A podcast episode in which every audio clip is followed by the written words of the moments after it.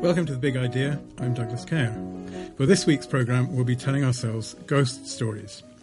Ji Xiaolan, who lived from 1724 to 1805, was a Qing dynasty scholar and official, a writer and poet, and an occasional companion of the Qianlong Emperor.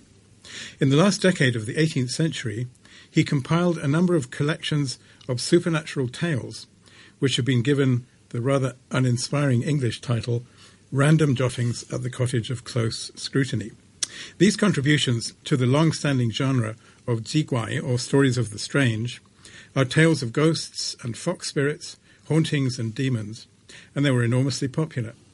Though they deal with the paranormal, they can give a fascinating insight into the real everyday life of Chinese people under the Qing. And they also raise questions about the role of popular superstitions about nature, death, and the afterlife, how these beliefs differ from one society or time to another, and about the kind of enjoyment we get from stories about the inexplicable and unaccountable phenomena. Now, we will be guided into the realm of foxes and ghosts by two scholars and translators who've written books about Ji. David Pollard, formerly Professor of Chinese at the University of London and formerly Professor of Translation at the Chinese University of Hong Kong, and Leo Chan, Professor and Head of the Department of Translation at Lingnan University. Okay, my first question then, David Pollard, for you. Tell us who was Ji Xiaolan? Well, as you, you've already said, he was born in 1724 mm-hmm. and he enjoyed all the advantages a young man could enjoy in those days. His father was an official. He had uh, risen to the uh, rank of a prefect before he retired. The family was um, very rich. It had extensive landholdings in Hebei province. And Ji Xiaolan, who was the son of uh, his father's third wife, uh, he had the best possible teachers, both at home and after the father moved to Peking or Beijing, if you prefer, mm-hmm. uh, the best uh, scholars in the capital. So he was uh, on the road to success already, and indeed he he um, got very good uh, results in a series of examinations. So he goes in for the imperial exams in yes. order to become a civil servant, basically. Well, he, he he would have rather bridled at the notion of civil servant. All right. Explain that. What would, would, be a better term? Yes, he would. Uh, uh, he was. Uh, I think the English term Mandarin is perfectly Mandarin. suitable. A Mandarin is is uh, someone of authority who um, is in charge of the lives of of uh, the people that um, he rules over or looks after, shall we say. Um, and so he was going to, uh, he was well set on the road to success by his background, basically. So he only had one real upset in, in his uh, rise to great eminence, which he did do eventually, and that was because in mid career he um, divulged the fact to a relative by marriage that this relative was going to be raided on suspicion of corruption. And for that offence, he was um, sent to the uh, the Chinese west, western frontiers in Chinese Turkestan. It was then called now Xinjiang, and uh, in particular to Urumqi. So he spent about nearly two years there but altogether three because the, the journal there and back was uh, very time consuming. So he, he's sent to the, banished to the provinces yes. as punishment and eventually comes back. He comes back. And he's come to the attention of the Qianlong Emperor. Indeed, because there was a project waiting for the right people to manage, and that was a huge bibliographical project called the Siku Quanshu, which is goes under very, diff, very various different names according to the translator. But it's basically the idea that it should encompass everything that was of value in the Chinese history and heritage of like an encyclopedia. Yes, but a huge one, really huge. And beyond, so he was because of he, his literary talent, which was very early recognised. He was recruited to that as one of the three chief editors, mm-hmm. and um, he eventually became the effective the chief editor, and he also wrote the catalogue, a kind of critical catalogue of uh, not only those books were included in the in the um, in this library, but also those which were of interest but were left out because it'd be too troublesome to copy them all and so on. So okay. he was he, he became the kind of literary czar, if you like. So his of, work of as his a Mandarin, I, I, was quite wrong to call him a civil servant. He's really a kind of an imperial scholar. Oh yes, who's, very who's um, looking after a, a, huge scholarly project. Yes. Okay, so the work that we're looking at is, mm-hmm. as it were, his spare time. Mm-hmm. Is that right? Yes. Okay. Um, Leo Chan, can you mm. begin by explaining the title? Because the, the English title seems very odd, Random Jottings. Yes. it's a literal translation of uh, the original title in Chinese. Uh, you can also uh, translate uh, the two words uh, or the two characters 笔记 as anecdotes. Okay. So these are anecdotes that uh, Ji Xiaolan uh, wrote in his own studio called uh, the Cottage of Close Scrutiny. Cottage the name that he gave to his the name of the studio. Studio, yes. Where he sits and does his writing. Yes, so okay. that has nothing to do with the content uh, at all. Um, now, random jottings is a special genre in uh, China, and uh, uh, this kind of genre has uh, appeared as early as the uh, uh, second or the third century, mm-hmm. and uh, at a time when scholars started to collect all sorts of uh, anecdotes about um, ghost hauntings, about strange events, and about uh, unexplainable supernatural phenomena. Uh, so this is a tradition that has been carried on for centuries. Okay, so this is quite important to us. That he's not. It's not as if he's inventing a new mm. kind of writing. He's he's writing in a in a what we call a genre, which is right. a very familiar, well established, respectable yes. one. Yes. Mm-hmm. Yes. Okay. Yes, he yes he wrote all five collections, and then they're published uh, with a total of sorry. They're published. Yes, and they were published, but um, um, they were at first circulated among friends and uh, relatives and uh, colleagues. And these friends and colleagues and relatives would write um, comments on the margins of those uh, manuscripts that were being passed around. Uh, that was rather uh, customary in traditional China as a form of um, entertainment among uh, the scholarly elite. Uh, they circulate what they circulated what they had written to friends and got um, their input. After which they would make corrections and improve on the tales or the stories that they had written. I see. This is very interesting. So, in a sense, the the, the published version is something mm. of a collaboration. Well, so he writes the original text, his friends are um, making comments and saying, you, hmm. "Have you thought of this? But, you might change that." Uh, Is I, that right? I, I, thought he might have changed uh, little things here and there, mm-hmm. but the stories were substantially his. Uh, we uh, do not have the circulated manuscripts uh, extant uh, for us to take a mm-hmm. look at, but what I was saying is a very common practice among scholars in imperial times. Um, and we have always uh, we, we have been able to find uh, similar commentaries on other uh, narratives, uh, like uh, the Dream of the Red Chamber. Uh, there, we, we still have the manuscript of an early version yeah. with com- commentaries and all sorts of marginal remarks placed in that manuscript. Okay.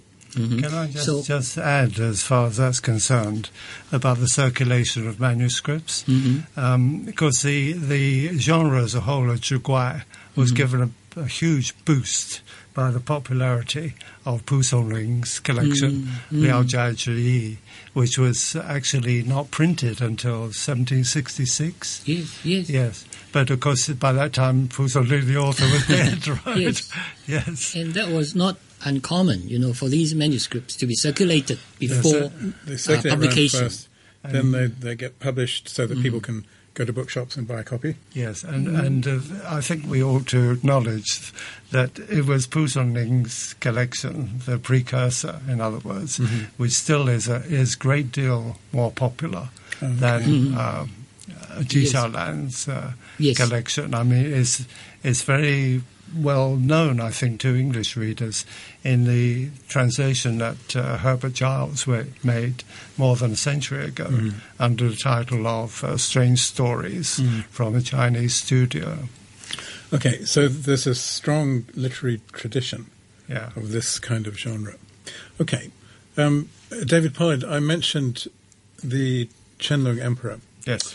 and here we are in the sort of kind of sort of high point of the Qing. Would that It be right? was, to it was a high Can you point. tell us, a, a, just as briefly as you can, a little bit about the kind of society that flourished under the Qianlong Emperor? Right. Well, it was not quite the society that the foreigners had a conception of. Um, at the same, t- the 18th century was the in Europe the age of the Enlightenment, and these um, intellectuals in Europe had been getting reports from the Jesuit fathers who were at the court in China, and they had the notion that China was ruled by these mandarins who were extremely well educated, cultivated, cultured people, and they were advising the equally civilized emperor on the throne. So things that things were supposed to be conducted very rationally and very mm-hmm. morally mm-hmm. in China. It mm-hmm. wasn't quite like that in, in fact. Uh, and the main problem was with the bureaucracy, the mandarins that, the, that we were talking about, because the nominal salaries of the uh, officials, both out in the sticks, in, that is, in the provinces, and also in the capital, were ridiculously low. And they had they enjoyed a supplement, the so-called honesty supplement, which would enable them not to take bribes, but in fact did not succeed in that purpose. So there was a huge amount of silver sloshing, sloshing about in China at the time uh, because there was a, a big export uh, surplus of uh, from um, silks and whatnot, and ceramics and things. And this money was going into the pockets of of uh, uh, almost all grades of officials. Um, so the, there was a huge opportunity for corruption, which was taken up very eagerly. In fact, So it's a it's an affluent society, it was very affluent, but not necessarily particularly honest or efficient and one. not all others. A, a society which, at the top of which is very splendid, very rich, strong ruler, stable bureaucracy that may be leaking a bit, but still there it is, and then uh, all the rest of the society underneath that.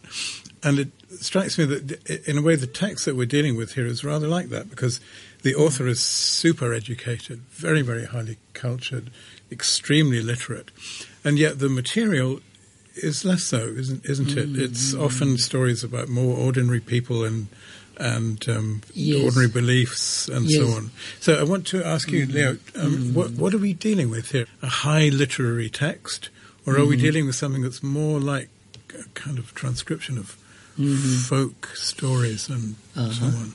Well, some scholars huh, uh, of uh, Qing literature have said that there is a literary element huh, in his stories that we must pay attention to. Although in my own uh, PhD thesis, which is uh, on this collection of stories, focuses on uh, the non-literary aspects of um, these stories. I venture to suggest that these were oral stories that were circulated among the elite of the time among scholar officials mm-hmm. and bureaucrats. and these were stories that they told each other for fun uh, or just to kill the time after they have uh, uh, uh finished uh, drinking, making music, and exchanging poetry. So I took a more historical perspective when I read the stories, and I did not treat them as pieces of literature and in any case, they have not been praised for their literary value, in contrast to uh, Pu Songling's collection, which uh, David just mentioned, uh, stories from a leisure studio. Uh, Pu uh, is a lot more inventive, um, and the stories have some psychological depth in um, in Pu's uh, collection. But in uh, Ji Xiaolan's collection, I think we we have uh, a lot of interesting facts about real life that people led in those days and what ghosts they saw, what fox spirits they encountered. And you also see in these stories uh, debates uh, between the intellectuals about whether ghosts existed or not. So I uh, adopted a rather different perspective. And, uh, well, some people still disagree with me. All right. Let's enter into the supernatural world now. What, what's out there? Ghosts, demons, yes, an underworld, afterlife. There, there could be anything out there. You, in, in other words, the main word is you better watch your step because you don't know what ghosts are, are surrounding you, are, are, looking on while you're doing what you think you're doing in private because you're not. Mm-hmm. and also, of course, um, that the um, more determinatory, that's a new word as well, uh, spirits are judging you. You can't you can't get away with anything. Is the, so is the story it's, because it's there is yeah it's all around. Mm-hmm. Um, are we talking about the spirits of the dead? Or? No, uh, that that is a very complicated thing because you see, I think we have to establish first of all that in this particular collection of Ji Xiaolan, there is such a variety of contributors to it, and they don't agree together on the the structure of the of the supernatural world okay. that we're talking about. So a lot of them make assumptions that uh, one person makes an assumption another person would, would never dream of making. Because he usually introduces these stories by saying, such and such a person told me this one. Yes, yes. Now, so they're coming from all different. The places. cleverer there are, they are, of course, the more inventive these stories are going to be, and and and the less realistic they're going to be. They're they're going to make a point. The intellectuals, the, the clever people, uh, simply use the the spirit world or the ghost world as an analog for the, the real world, the sublunary world, mm-hmm. the, the, world that we live in, uh, to make a satirical point or criticism, something like that. Mm-hmm. So you get an element mm-hmm. of uh, wit and comedy from the mm-hmm. satire mm-hmm. in Ji Land's collection that's practically mm-hmm. absent, I think, elsewhere. Is that right, Leo? Yes.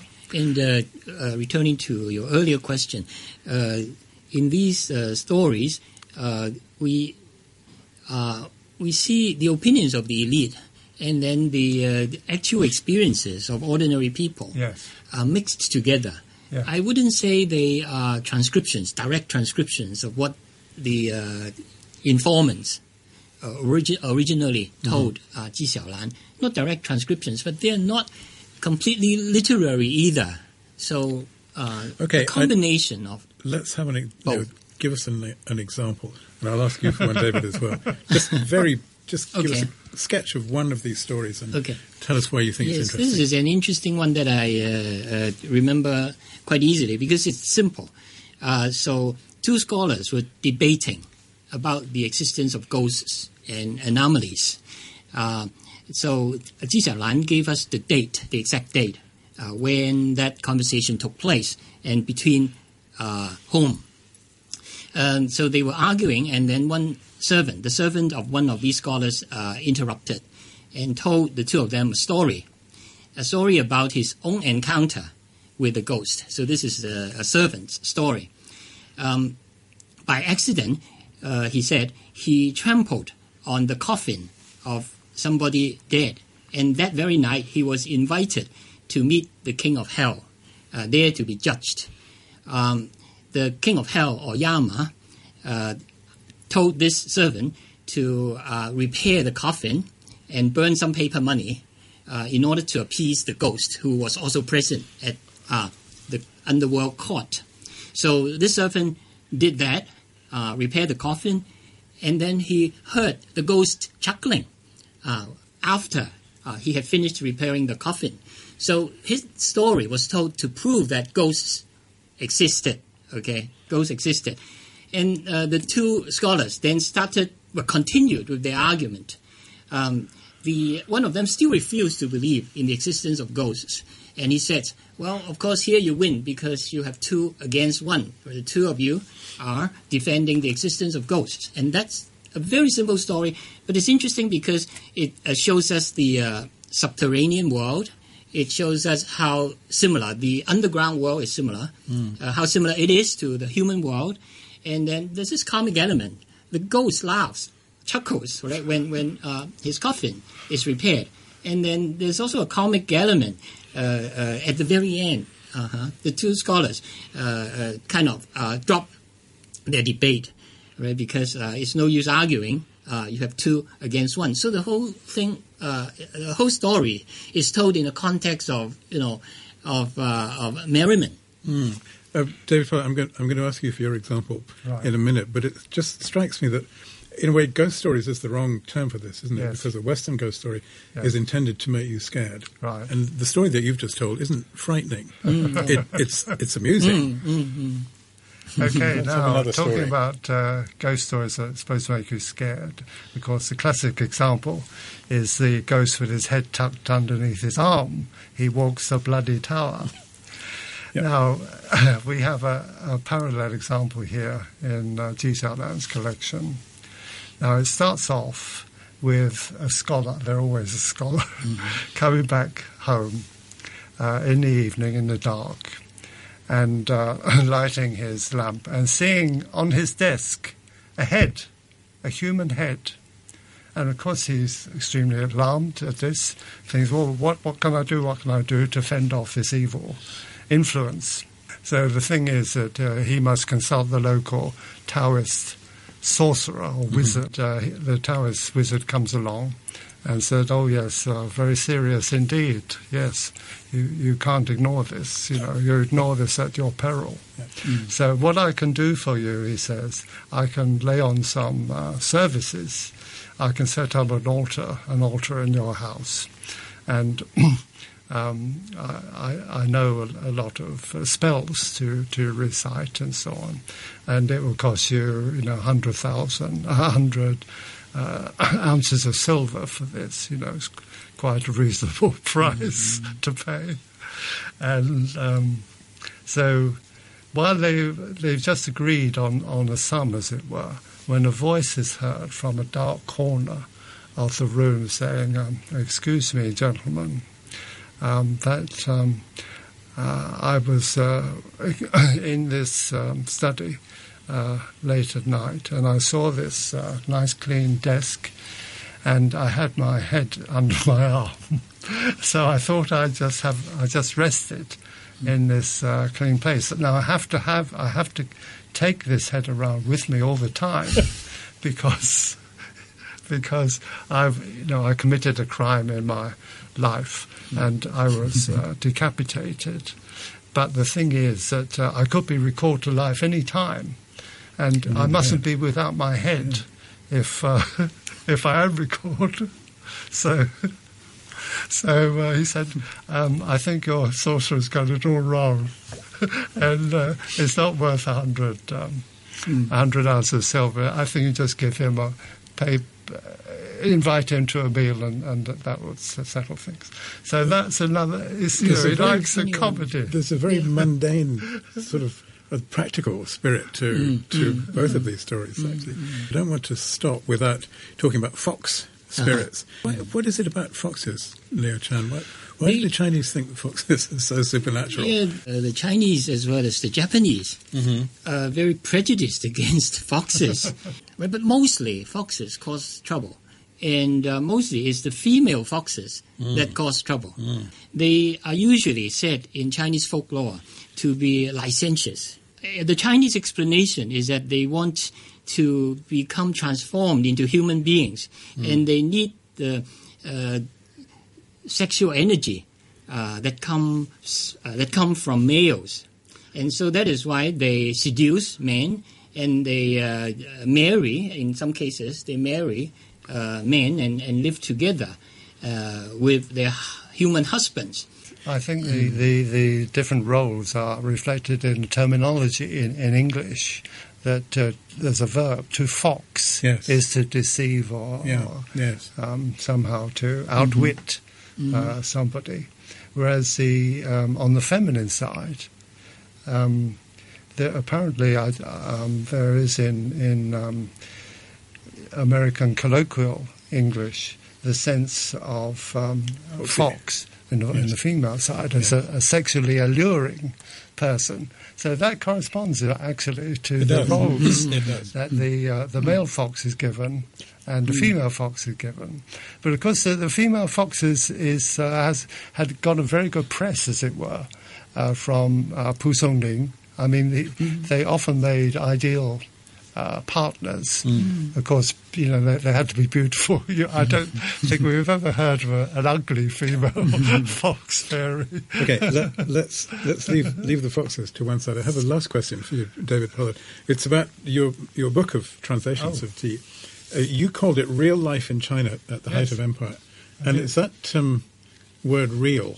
Which yes. seems to me rather a provocative one. Why did you call it that? Well, I think it, it was like unreal, vaguely meant to be prov- provocative mm-hmm. in in the sense that it was a um, uh, it sounded r- rather more um, enticing or attractive than than any any lesser title. But the, I mean, it was at the same time a serious proposal, in that um, a lot of the life that we are given to see through these stories is a, a, life that you would not have any any other access to. There's uh, this story where uh, in this household a gold bracelet of, of the mistress goes missing, and the the um, the maid is suspected of having taken it, and she is subject to torture, and she confesses that she sold it to a drummer now, the, the wife would so called lean, lean on the door and sell her smiles, as the expression goes, as the, the, ma- the man would go round the streets uh, with a little drum and a shoulder pole with baskets, and he would buy all sorts of trinkets mm. uh, that have been stolen by children or servants or whatever. So there, there you are. That is an example mm. of an aspect of real life in the city that you wouldn't get elsewhere. Very good. Okay, we have used up our time now. Thank you very much, Leo mm-hmm. Chan, David Pollard, and thank you for listening.